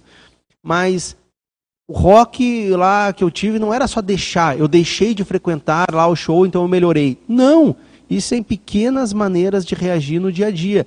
Então a gente está o tempo todo voltando, por quê? Porque aquilo é confortável, aquilo a gente é familiar, mas é ruim, mas é familiar. A gente parece que ali a gente tem um controle, alguma sensação de proteção. Então as pessoas tendem a voltar a ter comportamentos é, é, o tempo todo no seu dia a dia de um temperamento primitivo. Esse temperamento que ela tem que ficar atenta. Então, ah, é, é o que eu te digo, era explícito quando alguém entrava no meu quarto, se fosse antes, quando eu era adolescente, chegar lá, pô, tu tem armas de artes marciais aqui, espada, tu tem pôster de banda de rock, tem que fazer a reciclagem. Eu fiz, eu tirei tudo isso, mudei. Mas isso é o, é o explícito. Essa é a tal da reciclagem externa. Mas o íntimo, a reciclagem interna, na maneira de pensar, de agir, o temperamento, ah, eu ainda tenho características daquela época. Então eu volto a dizer, isso não é uma saudade? É, é, é até certo ponto, por que, que eu estou voltando? Se eu sei o que, que é bom, até certo ponto, pode ser é um conforto. É um conforto. É, vamos, vamos, sempre distinguir uma coisa que é a vontade da pessoa querer, querer reviver uma coisa do hábito, né? A parte temperamento é hábito, né? O hábito que você que você conquistou serexologicamente e você vai pelo que você está acostumado a, a, fazer, né? Eu acho essa pergunta que você fez é, complexa. Por quê? É, pensa bem, a, a, as pessoas dessomam, né? E aí a gente, se você sai do corpo, né, projeção e tal, o que, que você vê extrafisicamente? Você vê que tem uma série de dimensões extrafísicas, né? que o pessoal chama de colônia extrafísica, distrito extrafísico, bolsão extrafísico, seja lá. Mas assim, o fato é, as consciências dessomam e a, vamos assim, 99% vai se agrupar em determinado tipo de afinidade. Né? E aí isso forma as comunex. Então você vê, essa turma do medievalismo lá, que você colocou, trouxe como exemplo, eles vão dessomar, você acha que eles vão para onde? Que tipo de comunex? Né? Vão para comunex que tem essa, esse mesmo tipo de afinidade. É por isso que às vezes você sai do corpo, você vê o povo falando é, português de 200 anos para trás. Né? Ou seja, o pessoal está vivendo naquele período lá de 200 anos para trás. Então, conclusão. Como que resolve isso? Você vê, isso é um processo né, muito mais embaixo. Né? Ou seja, para resolver isso, a gente tinha que pensar assim, todo mundo vai dessomar e vai para uma Comunex mais sadia, mais lúcida, mais evoluída e tal. Né? Então, como resolver isso? É a reciclagem total, né? de todos os aspectos, né? né? de todas as vulnerabilidades. É assim que isso vai resolvendo, porque isso está intrínseco né? Na, nessa manifestação e, e, até certo ponto é a base da, dessas, das dimensões baratrosféricas, daquelas que não são assim tão baratrosféricas, mas ainda têm conotações baratrosféricas. Né? Essas conotações baratrosféricas são essas essas condições nossas ainda, né, de anacronismo e tal, que ainda nós temos, né. Vou fazer um complemento aqui nessa linha, Max. Eu estava pensando aqui, como você falou, né, a pessoa sente um, um sentimento, ainda que para mim é apego. Ela gosta. Ela gosta de ter esse tipo de é, né, é, da, essa externopotia tem um sentimento com rapport do que não é mais saudável, né. E isso para mim é uma saudade, como você falou. As pessoas dessomam, ressomam. Isso é uma saudade da baratrosfera em até certo ponto, né, se a gente for pensar. E aqui na página 3, eu acho legal, não é uma resposta para tudo, mas tem um item para profilaxia, que, tá, que é do Rehumanizatos, né? Então ele fala assim: a todas as pessoas convalescentes para genéticas, a paraprofilaxia recomenda maior reflexão, né? conscienciometria, conscienciograma, maturidade consciencial, quanto ao autodiscernimento evolutivo, objetivando a preservação do soma, e a execução da PROEX, porque tem uma PROEX para cumprir. Eu acho que esse ponto é muito interessante a gente trazer aqui para discussão. Então, é saudade, tem banzo, tem apego. Ok, mas e, e agora 2023? Quais são suas metas evolutivas? O que, que você quer para. Eu já te dou a palavra, Gabriel. Para você fazer é, essa reciclagem geral que o Max falou aqui, né? Acho que é uma coisa para pensar, né? Aí ele fala: sem os excessos, né? extremismo, radicalismo, você não vai se internar e dizer agora eu estou doente, preciso reciclar tudo hoje. Não, é uma coisa que eu acho que é, é para e passo, porque são nódulos de muitas vidas. E isso vem se repetindo, né? E ele fala, né, sem radicalismo e tudo mais, porque isso é patológico, né, dos protagonistas aqui listados. Foi aquela questão do sadomasoquismo, terrorismo, ou seja, afinizações com pensenes patológicos né, que ainda tem saudosismo. Pode falar, Gabriel. É que, é que justamente isso que eu estava dizendo, quando o, o, o, João falou, ah, mas aquilo é um hábito da pessoa e tem que distinguir. Eu, essa minha maneira de pensar do que eu estudo, em, uh, do que eu estudei, que é assim, ó, você não faz, eu volto a dizer, você não uh, dizer que eu gosto de uma coisa não é resposta. Para mim isso não serve para nada. Dizer que eu tenho afinidade com uma coisa também não é resposta. Porque eu entendo que toda ação e eu falo, pensamento é ação, energia é ação, sentir é ação. Toda ação tem uma função. O que, que significa ter uma função? Se eu tomei água, não é que se foi, se foi uh, voluntário ou involuntário. Eu tomei água, ela tem uma função, era para me hidratar. Porque eu estava sentindo antes um desconforto por estar com sede. Nesse sentido, aí eu volto a dizer: se eu sentir bem ao participar de um campo energético, eu lembro, isso porque eu estou falando é a experiência, o Valdo falando para mim. Você sentiu aqui a mega euforização. Você sabe fazer isso, produzir auto mega euforização. Você tem capacidade para isso e pode fazer isso em outros momentos, pelo meus processos de energia. Significa que eu estou fazendo o tempo todo? Não.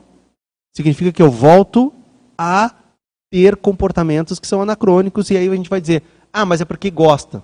Não, porque o gostar não explica.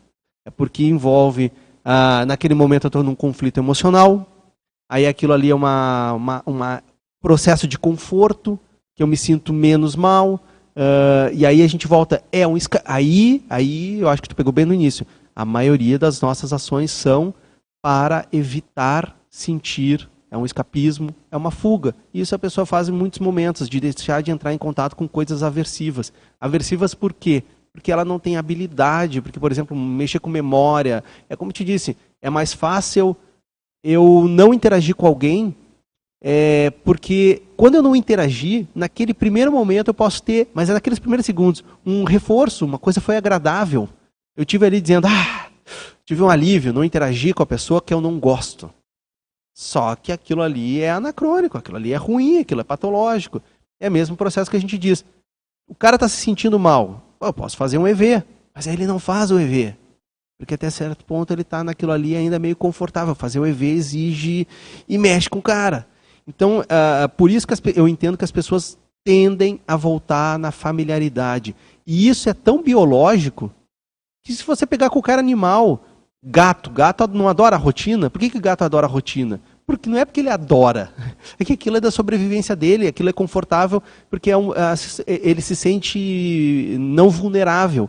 Então nós o tempo todo voltamos e voltamos aqui passado, ao passado de outras vidas. Por isso que é mais fácil para a pessoa brigar, usar violência, agredir, ter comportamentos extremamente primários. Por quê? Porque aquilo é 10 mil anos, 15 mil anos, 20 mil anos fazendo aquilo. Por isso que eu digo, a gente sabe que a TENEPS é uma coisa avançada.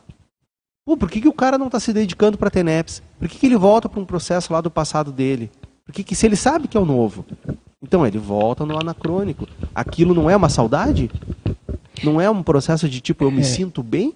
Eu tenho uma. Nessa nossa conversa aqui, é bom a gente falar e ouvir né, as pessoas. Eu, você perguntou quais as características né, que, que deixam a pessoa vulnerável à externopotia. Eu fiquei pensando nas nossas falas. Primeiro, apego. Segundo, turrice. Porque a pessoa já sabe que aquilo, é, como você falou, pega uma megaforização, claro que aquilo é meio inconsciente, sabe que aquilo é positivo, que aquilo leva para evolução, mas ela volta e, né, e cai novamente nos mesmos mataburros. Né? A questão da inconsciência de uma proexa cumprir. Porque quando você tem um objetivo claro, o que, que você está fazendo né, aqui, nessa vida, e aqui a gente está falando, né, João, a gente fala é, externopotia como todo, mas vamos trazer para o nosso contexto de CCCI. Nós abdicamos de várias coisas, deixamos vários hábitos que às vezes não eram tão saudáveis para trás, optamos por, por estar aqui, pensar em evolução, né, cada qual no seu contexto, no seu nível. Então, o que, que acontece? Temos uma programação existencial a cumprir e essa programação me parece que a gente tem que reciclar bastante coisa para poder. Eu fico sempre pensando na questão da ficha evolutiva pessoal. Entendeu? Os investimentos que eu faço atualmente é pensando na minha FEP. Então, como é que eu quero sair dessa vida? Com ela mais azul, né, que eu tenho sinapse de contador, ou ela mais negativa, porque na próxima eu vou ter que repetir vários hábitos que não eram saudáveis nessa vida e repetir novamente, apanhar novamente, reciclar novamente, né? Aí eu também vejo que nessas características tem autocorrupção crassa. Se você já tomou consciência, você tem aquela característica você podia fazer, ir adiante, você cai no mata-burro. E não quer evoluir, na minha opinião, também, sabe? Porque quando a gente fala assim. Senão a gente está falando que não existe reciclagem, né, João? Se a gente ficar pensando que a gente vai cair sempre na mesma, no mesmo mata-burro. Mas eram essas coisas que eu tra queria trazer. Tem uma, tem uma coisa que eu queria. que eu estava pensando, que é o seguinte. É, existem alguns casos, por exemplo, que a gente vê aqui mesmo dentro da CCCI a pessoa, por exemplo, ela não, não, não conhece a Conscienciologia e a pessoa tem crises, né? crises existenciais, que é alguma coisa, ou está passando por alguma, algum momento. E aí, daqui a pouco, essa pessoa conhece a Conscienciologia. Aí ela acha, encontra algumas respostas, algumas técnicas, algumas formas de enfrentar as dificuldades dela. Aí ela vem, não sei o que, gosta, tal, faz curso, faz as coisas, beleza. Aí ameniza. A pessoa consegue superar vamos dizer assim, aquela, aquele motivo inicial que ela veio, que ela buscou a conscienciologia. Beleza. Mas continua. É voluntária, produz, faz coisas tal. Mas daqui a pouco vem alguma coisa, isso, isso assim, eu acho que acontece. Todo mundo viu isso de alguma maneira, quem tem um tempo de conscienciologia. Aquela pessoa, ela é, continuou a vida dela, daqui a pouco ela, ela começa a fazer alguma atividade nova na vida dela, independente da conscienciologia, paralelamente, e ela entra de novo numa forma, numa outra forma, e aquilo gera satisfação para ela, e daqui a pouco aquela pessoa se afasta de novo. Né? Ou seja, ela estava numa crise, o que motivou ela a buscar uma ajuda foi, foi a, o sofrimento dela, foi o conflito por estar naquela crise, mas ela encontra uma outra forma que leva a uma outra satisfação, que não é crise, mas é uma coisa que, vamos dizer assim, é menor, não é tão funcional, é repetitiva, é mimética para ela. Ela escapa, né, João? Ela fez o escapismo, né? Exatamente. Aí, ela, aí é o que acontece.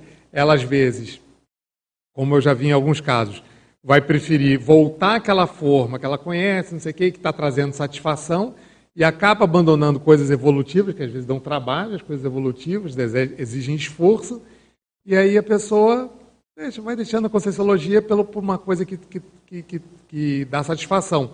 Até que um dia, quem sabe, aquilo vai começar a gerar crise, desconforto, vai deixar de ser novidade, ela vai ver que ela está patinando, aí volta para a conscienciologia ou para alguma coisa, uma terapia ou alguma coisa que vai trazer alívio para ela. Né? E eu acho que esse ciclo pode acontecer com todos nós. Não estou falando que ninguém é, é, é ninguém tá imune. imune, ninguém é imune a isso. Né?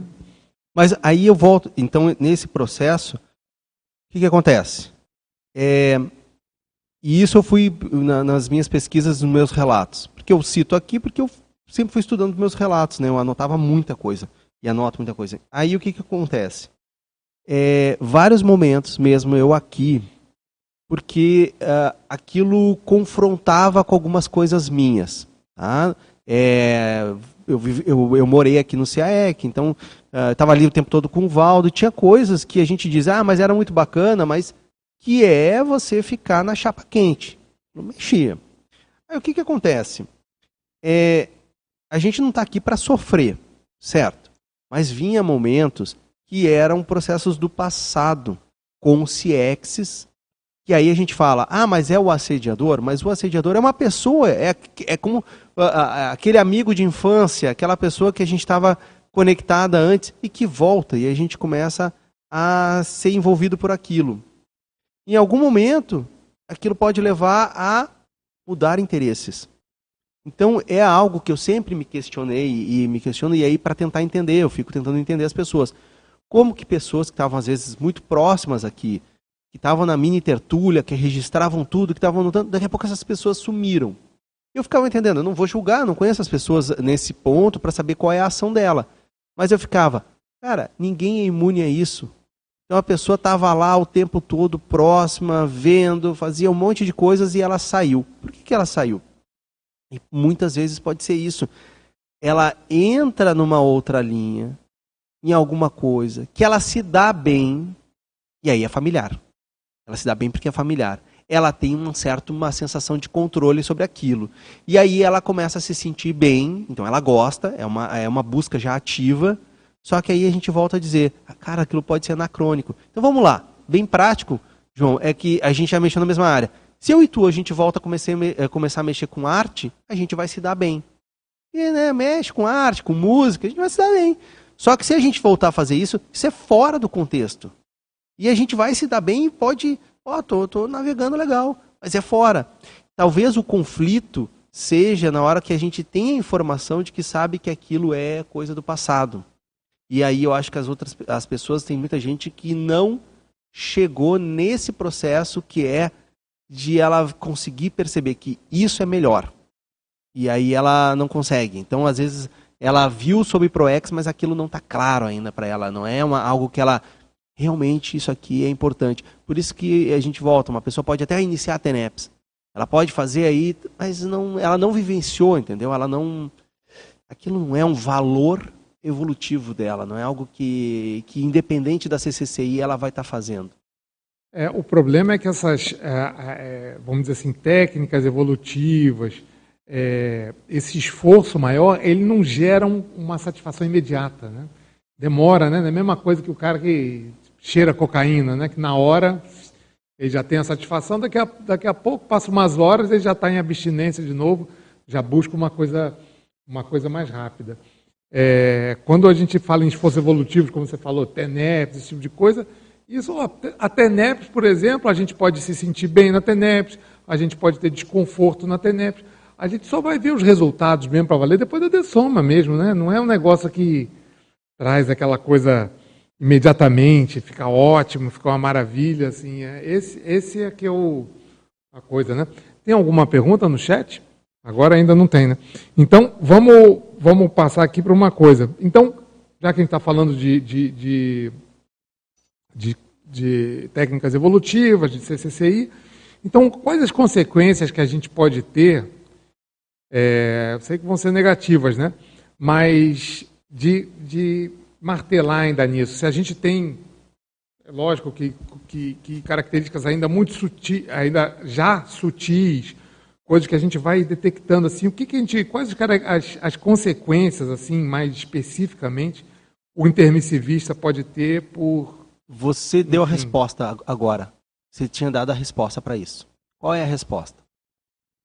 É para uma pessoa que se comporta de uma maneira que já é familiar para ela, e aquilo para ter familiaridade tem que ter tempo, e muita bagagem de comportamento naquela área. Ou seja, uma pessoa que se comporta dentro de uma coisa familiar. Então, por exemplo, música. Se eu volto lá para música e aí é familiar, eu vou me dar bem, eu consigo perceber imediatamente os resultados. Porque é familiar, porque minha atenção está para aquilo. Então eu percebo rapidamente os, o, o, os resultados. Se a TENEPS é algo novo para a pessoa, e aí a gente fala dessa maneira de desenvolvimento, ela não vai perceber os resultados, porque aquilo é muito novo. Ela é... Então é como alguém que começa a praticar um esporte.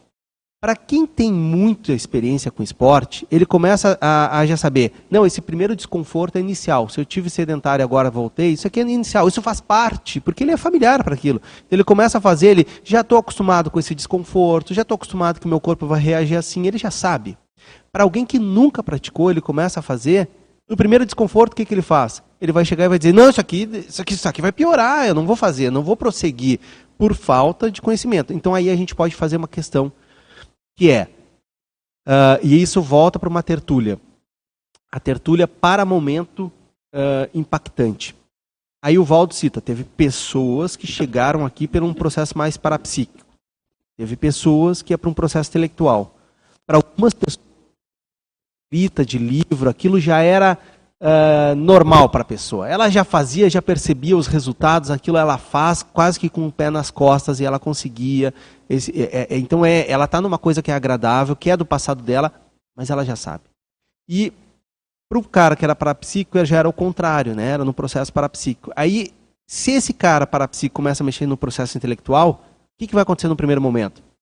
Desconforto, porque é novo, porque é difícil. E o que, que acontece se ele voltar?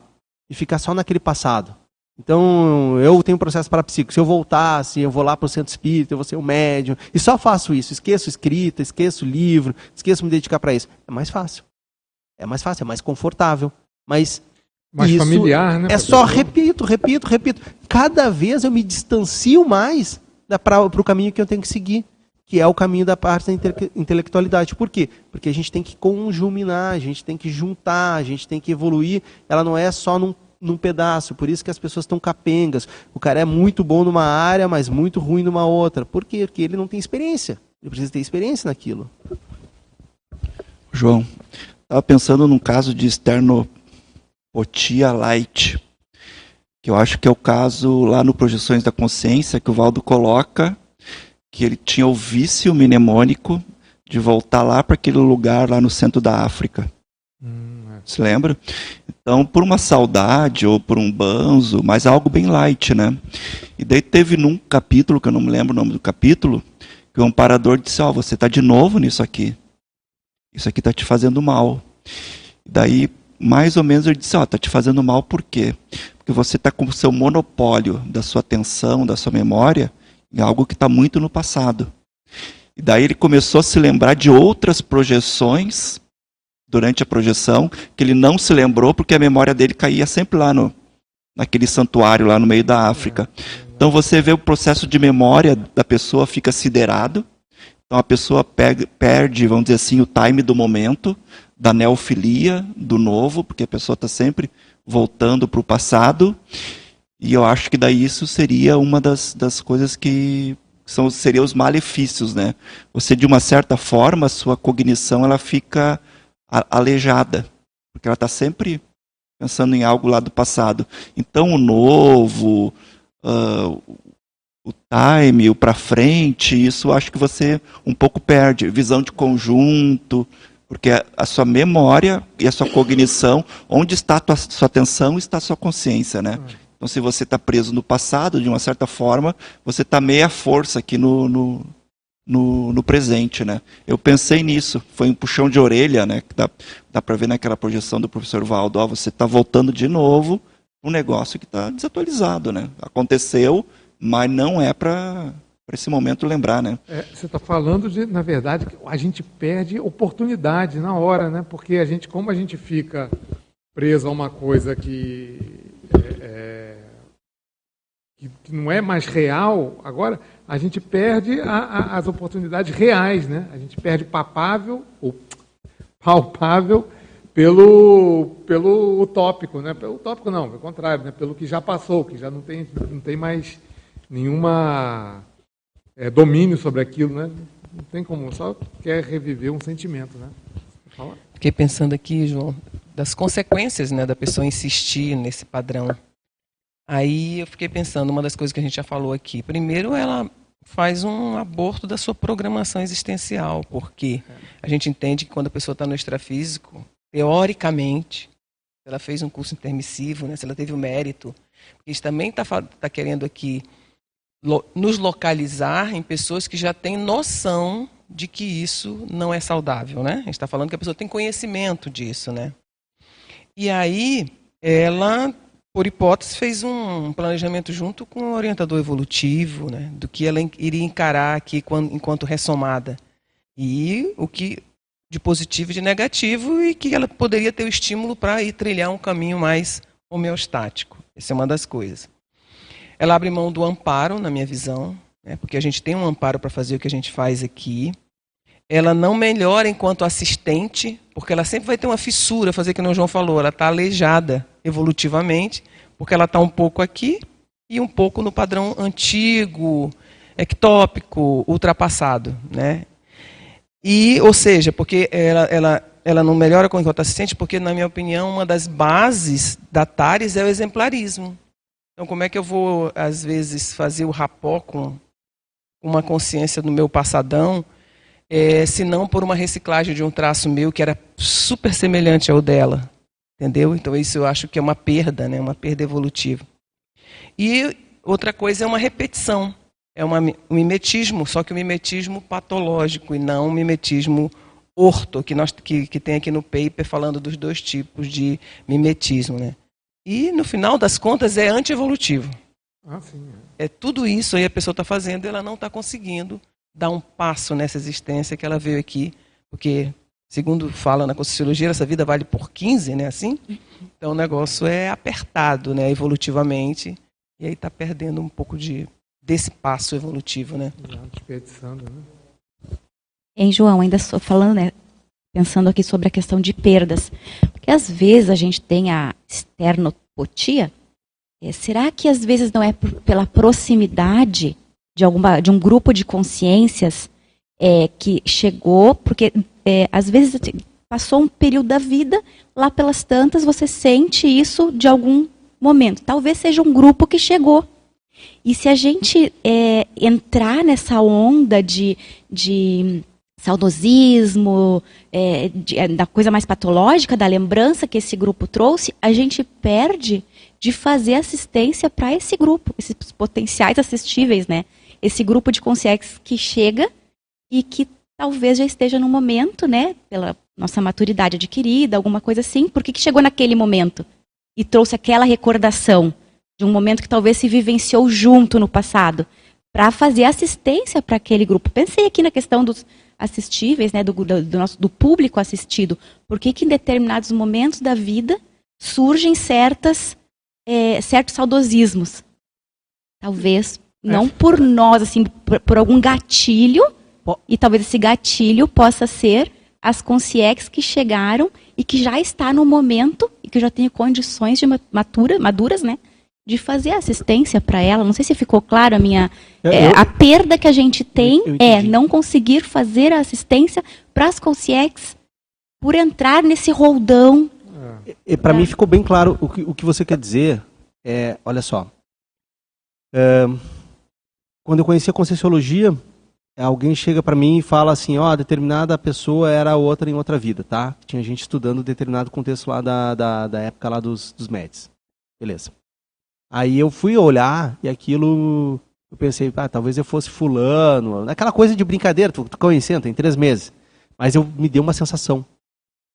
Eu poderia ter escolhido qualquer pessoa. Ah, beleza. Eu esqueci aquilo. Aí aquilo voltava.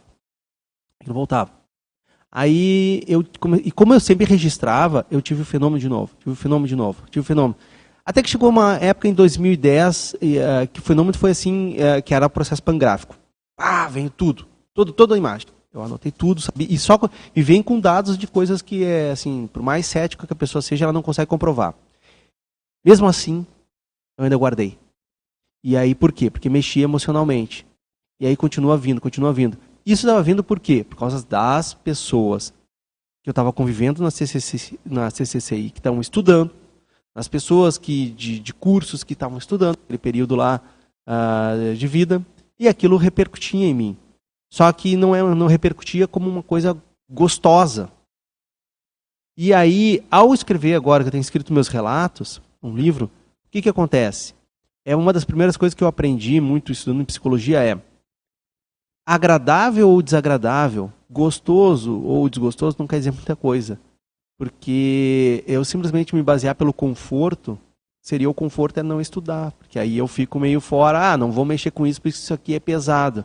Mas ao momento que eu começo a mexer, mas levando para um processo racional, estudando aquilo, eu começo a ampliar o entendimento daqueles fenômenos, as coisas começam a vir. Então isso quer dizer o seguinte, é, muita coisa desencadeia porque tem as pessoas que estão próximas, as pessoas a gente, tá, a gente tende a conviver de novo com as pessoas do nosso passado.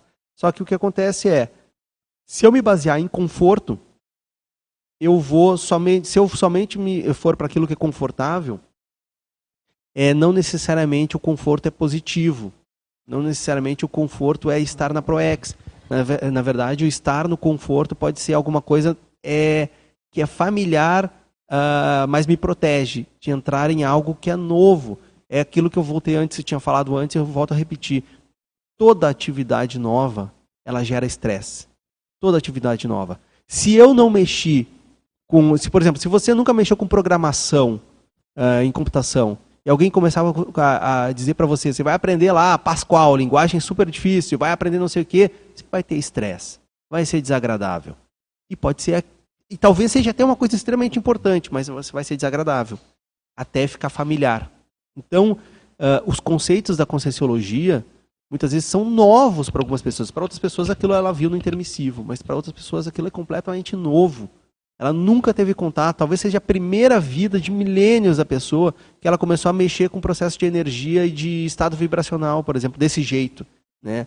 E aí aquilo é é novo, é gostoso, mas ela não sabe fazer, é desconfortável, ela se sente e aí ela volta para o passado. É por isso que eu já vi gente chega aqui, o cara tem todo o processo, gente que era parapsíquica, eu sei de gente que esteve aqui extremamente parapsíquica. Hoje essas pessoas tiveram atuando aí no complementário. Se você vai ver onde é que estão essas pessoas, a pessoa voltou a mexer com religião. Ela é, voltou a mexer com religião. Tem uma pergunta, dentro do que o Gabriel estava falando, a pergunta da Áurea Andriolo aqui, ela fala assim, como diferenciar o conforto automimético do bem-estar? É, eu, eu, vou pelo bem-estar, né? Se fosse para escolher, né? Uhum. Bem-estar. Só que o, o, conforto, o conforto é aquilo mais ou menos que a gente falou, né? é uma, é uma sensação de segurança imediata. O bem-estar, eu acho que para ser conquistado, ele demora mais tempo, né? E o conforto é o conforto. Se, se uma coisa, eu, eu, eu, eu, digamos, eu ter uma, uma casa confortável. Beleza, quando eu entro na minha casa, tá ótimo. Tá confortável, tenho móveis, tá, tá tudo funcional. Outra coisa é o meu bem-estar, eu posso estar numa casa desconfortável, mas de bem, em bem-estar, né? Bem-estar é mais íntimo, né? O conforto ele é mais, vamos dizer assim, é mais perene, pode ser mais passageiro, né? O bem-estar é uma coisa mais se perpetua mais, né? E eu acho que a conquista do bem-estar também ela é mais laboriosa, né? Demora mais, né? Tem mais. Não, interessante essa pergunta. Realmente. É interessante mesmo, né? O bem-estar tem a ver com assim é como você falou, estou numa casa que não é tão confortável assim, mas eu estou fazendo o que é para ser feito na minha vida agora. Então eu estou super bem, não interessa se eu tenho que arrumar, é, se a casa não é a mais adequada, não é, é reciclogênica ainda, né? Então tem a ver com um dever íncito realizado, parece, sabe? Não sei, uma hipótese. É, quantos de nós não vieram de outras cidades morar em Foz e no começo tiveram uma vida com qualidade muito inferior a vida que tinha. Um monte, né, grande, principalmente no começo, né, quando a gente estava ainda abrindo, cortando mato, né, né, as pessoas vieram, largaram. É, Agora que eu vi aqui, desculpa, te interromper, mas ela, é, o bem-estar que ela se refere é o proexológico, então é bem nessa é, linha. Exatamente. Eu estou fazendo mas, mas realmente é que, é que isso que, que eu vi fazer. a Áurea colocar. Esse bem-estar proexológico, ele ele tá se, uh, se ela for quiser estudar, não só agora para ampliar um pouco a visão, tá? Não só dentro da conscienciologia, mas ela poder fazer uma similaridade de, de assuntos é, em terapia de aceitação e compromisso, uma outra área na, na, psicologia, eles falam muito do seguinte: vida guiada por valores, tá? Só que o que, que acontece? A maioria das pessoas se guiam por sensações, agradáveis e desagradáveis. Então, quando alguém é, isso eu tentei explicar para uma pessoa que diz assim, ó, fulano bebe, as pessoas bebem porque gostam, porque são, porque se diverte, bebe. Não, não, porque a bebida não é agradável, porque quem experimentou cerveja, ela tem um, um, um, um paladar porque ela vai ser mais pro amargo. Então, se você desse para uma criança, ela não gostaria, porque aquilo é amargo. O que, que acontece? Ela gera torpor. Ao gerar torpor, a pessoa deixa de sentir algumas coisas, fica desinibida, ela deixa de pensar em algumas coisas ruins. Então, ele sabe que usar o álcool naquele momento, sob o efeito, deixa de pensar em coisas ruins. E aí as pessoas fazem isso para quê? Porque aí volta, que nem falou do processo da, da, da adolescência. É, era um momento que aí eu tento fazer, eu, eu vou me entorpecer das coisas ruins da vida, que é pagar boleto, que é cumprir horário, que é ter organização. Não, eu quero voltar naquele momento lá que eu era quase que uma criança, né? Então a maioria das pessoas, ela tem que ter muito claro por que, que ela vai passar por um sofrimento. Um maratonista, ninguém corre maratona porque é agradável. O cara que corre maratona é porque ele tem alguma coisa muito clara do que, da onde ele quer chegar.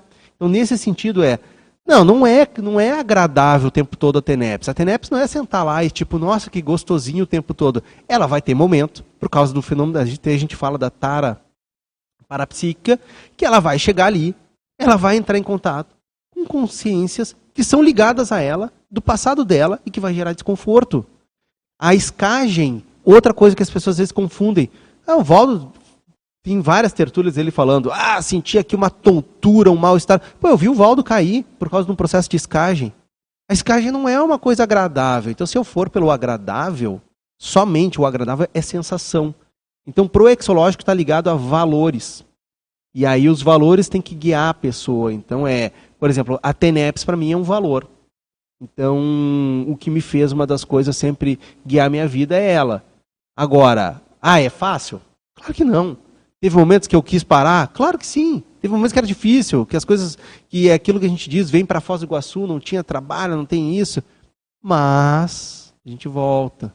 Aí é aquilo ali, quais são os meus valores pessoais, o que, que eu vim fazer nessa vida. Se eu morrer amanhã, o que, que era o importante. Eu acho que nessa linha. É. Ainda bem que a gente não tem, é, assim, vamos dizer, o poder de, de transformar é, a nossa vida no que a gente acha que é melhor, né, a todo momento, né? Imagina, tipo assim, ainda bem que a gente tem desconfortos, problemas, principalmente no começo da vida, que você, por exemplo, pode ter é, reclamações, ah, minha vida, eu tive uma infância difícil por isso, não tinha condições, eu tinha assim uma família difícil, com tais e tais dificuldades.